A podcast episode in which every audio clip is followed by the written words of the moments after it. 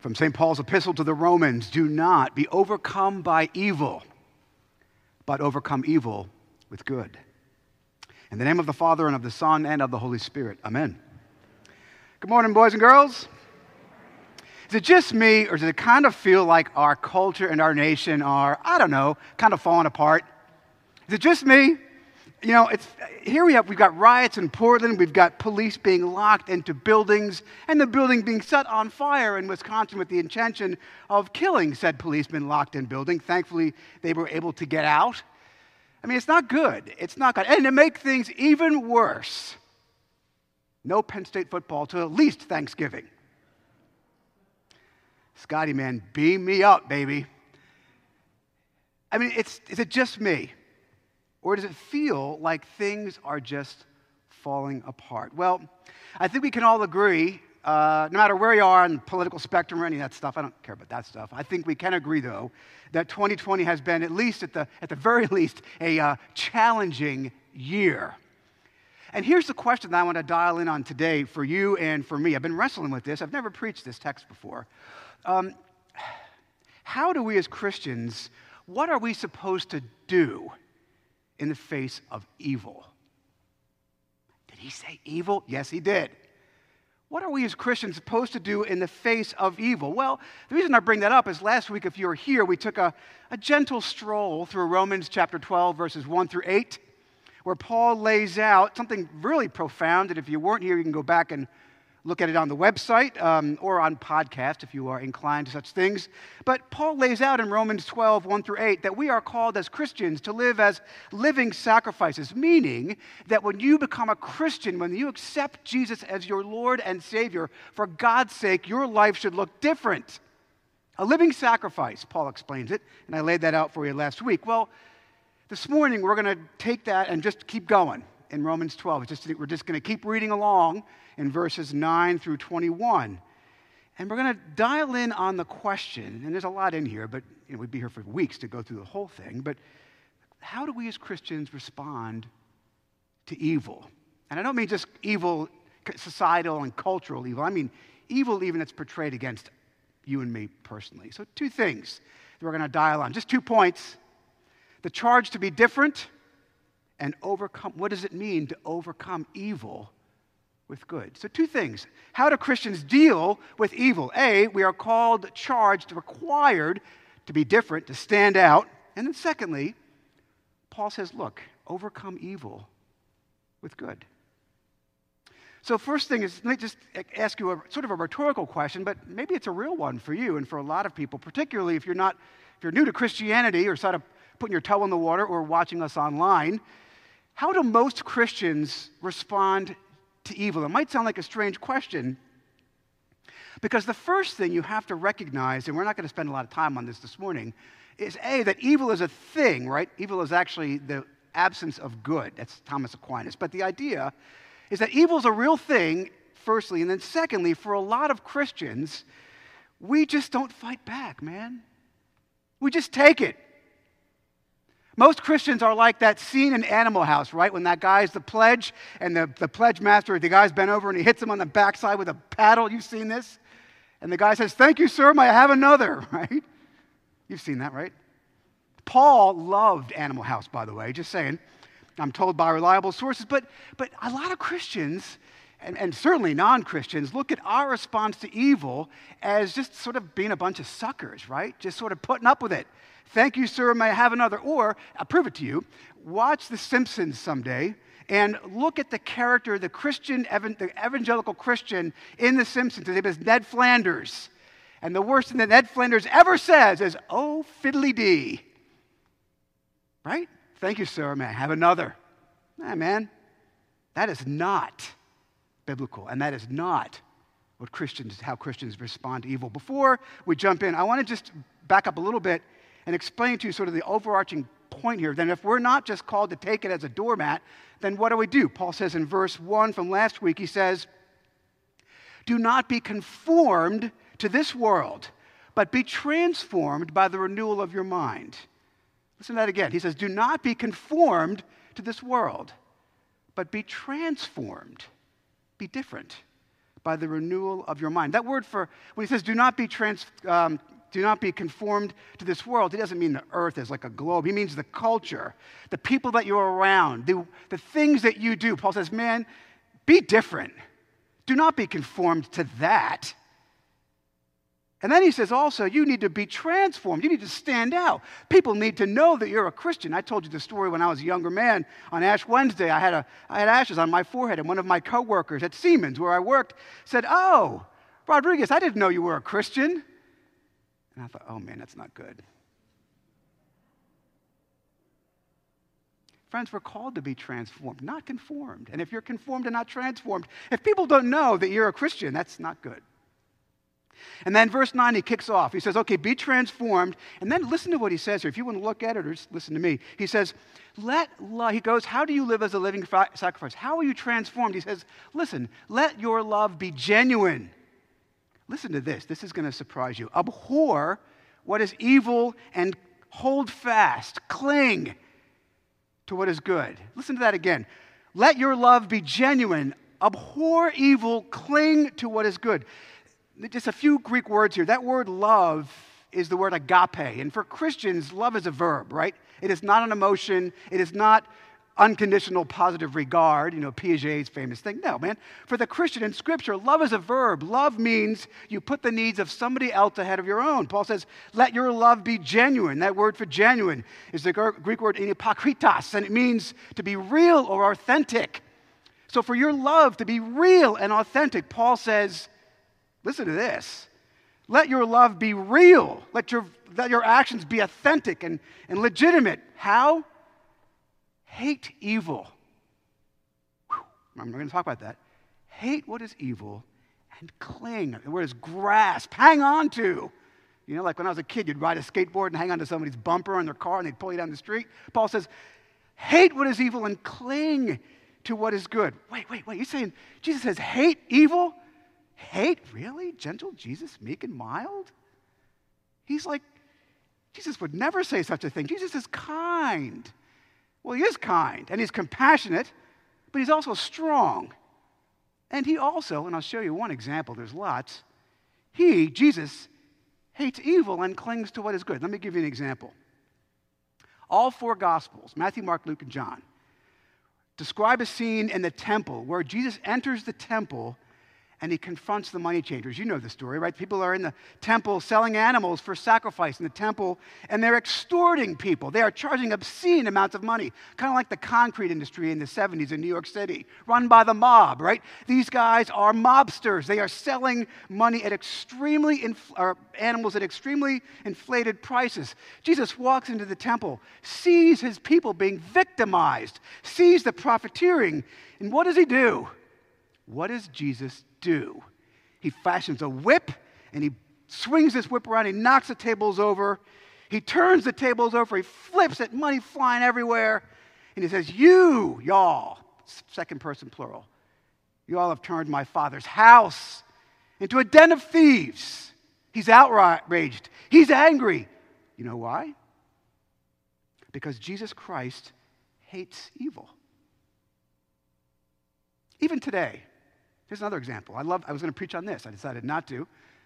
Maybe next next year. Peter, Saint Peter. I love Peter. He's the he's the speak first, think later kind of guy that we all know. Anybody know someone like that? I do.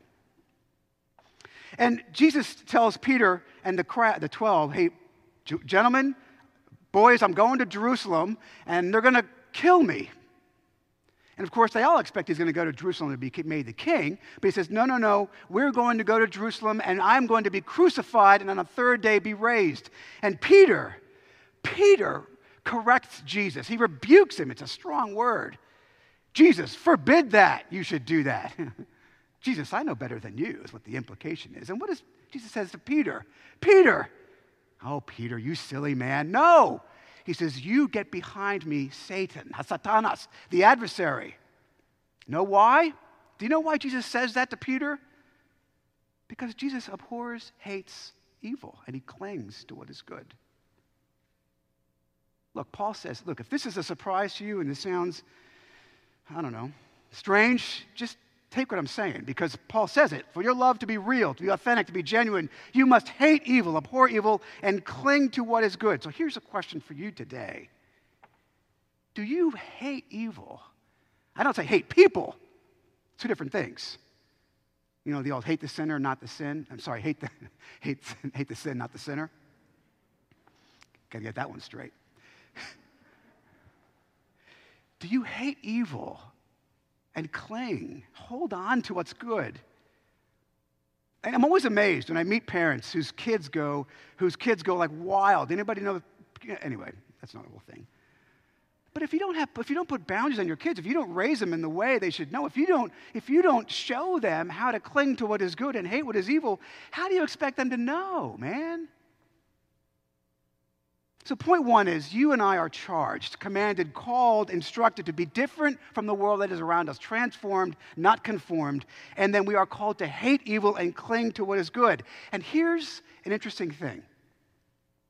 Paul says, and Jesus tells this to us too, love your enemies. Pray, pray for those who persecute you. Today, Paul says, bless and do not curse. More about that in a second. And for a lot of people, that sounds like weakness, but it's not. I'm going to show you. For a lot of people, that sounds like an acquiescence to be a doormat. It's not true. As a Christian, it means that when you put up with mistreatment, because God even says it right there, vengeance is mine, God says, not yours, not mine, Rodriguez, the Lord's. He says, look, you don't have to solve this problem. You have to hate what is evil and cling to what is good, but guess what? I'm God. I can take care of this, right? Vengeance is mine, says the Lord. But as Christians, we are not to put up with treatment, mistreatment just because it's, we're doormats, because it's not what Jesus did. He hated evil and cling, clinged to what was good. You know, we are, um, another interesting twenty twenty thing, we are in a political season this year. Anybody know that? At elections right around the corner? Yeah, okay. Well, I, I was, I've watched pieces of both the Democratic and Republican National Convention. You know, I don't do politics from the pulpit, but sometimes there's just things in there that you have to just speak to, not the politics of it, but the character of a person involved. I'll give you an example. I have to tell you, I watched the Democratic Convention, whatever it was, a week and a half ago, and I watched bits and pieces of the R N C. I fell asleep part of it too, I'll be honest. I mean, not that it was boring, just I was tired. And the one thing which stuck out at me was that one story of that kid named Nicholas Sandmann. You know who he is? Okay. He is a junior at Covington Catholic High School in um, Kentucky, I think. And he, uh, he was at a pro-life rally in Washington, D C at the foot of the Lincoln Memorial. And this kid and his sixteen-year-old buddies are standing around, a bunch of punk kids, right, like I was one day. Uh, and maybe some people would say still am, but... Uh, He's standing there, and, and this man by the name of um, Nathan Phillips, who is a Native American um, protester, agitant, agitator, he confronts, you've seen it, he stands in front of this kid, and he's, I mean, he's threatening this child, this minor, by beating a drum in his face. You've seen that, right? Bang, bang, bang. Now, I'm not going to get into all that stuff. I will say it was interesting that I found out later that, of course, Sandmann sued the media for libel, and he, uh, they were, he was awarded an undisclosed amount. That famous number, whatever that is. But the thing I want to draw to your attention is not the politics of it, but this. Sandmann was a, is a Christian. And I saw an interview of him, whatever it was, sometime this week on T V. And the interviewer said to him, you know, Nicholas, when you were there and you were, this person is clearly violating your personal space and beating a drum in your face, she said, how did you, how did you maintain your composure? Here's what I want you to hear. And he said, you know, He said, I remember what my, my parents told me. I remembered, don't overreact. Stay calm if someone threatens you. Stand fast, but don't retaliate. And it occurred, it occurred to me what he just did was paraphrase verse eighteen. If possible, so far as it depends on you from today, live peaceably with all people. That's how he did it, you see. He made a choice to stand firm, but not to retaliate. He made a choice not to be bullied, but also not to bully, you see. You see what's going on here? Sandmann chose, and this is what I want you to see, not the politics part of it, but He's a Christian, and he lived the way Christians are supposed to live. He lived differently. He lived not according to this standards of this world, antagonism and hate and beating on this guy. No, man, he lives. He lived differently. It's not easy. It's not easy, but it's our call. And that's the first point, that we are called to live differently. And then secondly, okay, Rodriguez, I got you. We're supposed to stand out, not be conformed to this world, but be transformed. Then the second point is, then how do we then overcome evil with good? Paul says, he late goes on further. Read it again now that you know the framework. Paul says, do not overcome evil with evil, but listen to this, overcome evil with good. And then he lays out some applications. Bless those who persecute you. Bless and do not curse. In other words, if someone is talking smack about you, ruining your reputation, dragging your name through the mud, confronting you in a public place, threatening you, Paul says, do not retaliate. Vengeance is the Lord's, not yours. Because, see, by avoiding revenge, by avoiding tearing somebody down, Paul says, that is how you overcome. Listen to what he says. It's a really cool word. He says, oh, do not, he says, do, do not overcome evil with evil, but overcome evil with good. That Greek word for evil is the, is the Greek word nikeo, Nike. It means war. This is not just fluff. This is strong. The way you fight evil is by deploying good. When you are evil, when you confront evil with good, Paul says, you are outflanking it. You are destroying it. You're defeating it. Why? By taking away its power. Let me give you an example. Anybody here ever ship a package from Vero Beach through FedEx? Let me give you a hint. Don't do that. At least if you're going to do that, go to the place on the beach. I think the place on the beach does it. I didn't go there. I went down to eighth street, you know, on uh, down here. There's, an, there's, a, there's a FedEx place there, right? And it's very small, and it's manned by exactly one person. And you have exactly two people in the little uh, waiting area there at one point. So when you go there, because of this COVID stuff, you have to go there and you have to wait in line. And so I was there to ship Uh, a guitar, actually, and I'm standing in line waiting, and there's some dude in there for, I'm not exaggerating, I'm not exaggerating, twenty-five minutes. Carrying on, yelling. You can hear him through the door. The door is shut because of the virus. So we're out there, me and a whole, whole queue of people out there sweating and getting frustrated over and over, and we're waiting for this guy, like, come on, dude, just wrap it up. Let's go home. There's other people waiting for you. And the guy walked out. Finally, twenty-five minutes later, he walks out. I will never forget this. He walks out and he goes, boy, it's like a line at Newark Airport out here. Just saying. And then, and the guy said, well, we've been, and then the guy, the first guy in line says, well, we've been waiting here for twenty-five minutes. And I'm not going to say exactly what the man said in response, but it wasn't very kind. But the guy, the, the guy in line was waiting, you know, Mister Newark Airport came out, this is ridiculous out here. And then he dropped a very unkind word, and I thought, oh boy, this is going to be bad, because everyone's tempers are really high, and it's really hot. You know how it is. And the guy in the front, the guy in front of me, said to the man, I'll never forget this, says, you know, I hope you have a nice day. And everything just went. Now, I hope I would have done the same thing. But do you see what the guy did? The man in front of me, and I, I was actually going to thank him for that, but I didn't get a chance to. The man in front of me, he overcame evil with good. So here's the question. Who won? Did evil win in that context? No. Good did. This is Paul's point, don't you see? That you and I are called to confront evil, not with evil, because that does nothing but produce escalation. Turn the T V on and watch the rioters, the the uh, the Antifa versus the whatever people. What? Is there anything good come from that? And the answer is no. It never ends well. Never. But to confront evil with, this is going to sound funny, but stay with me, to confront evil with aggressive, meaning overt, love. It emasculates evil. It removes its power. Friends, maybe I should preach on this someday, the nature of evil, but I will say this briefly. I'm going to wrap up.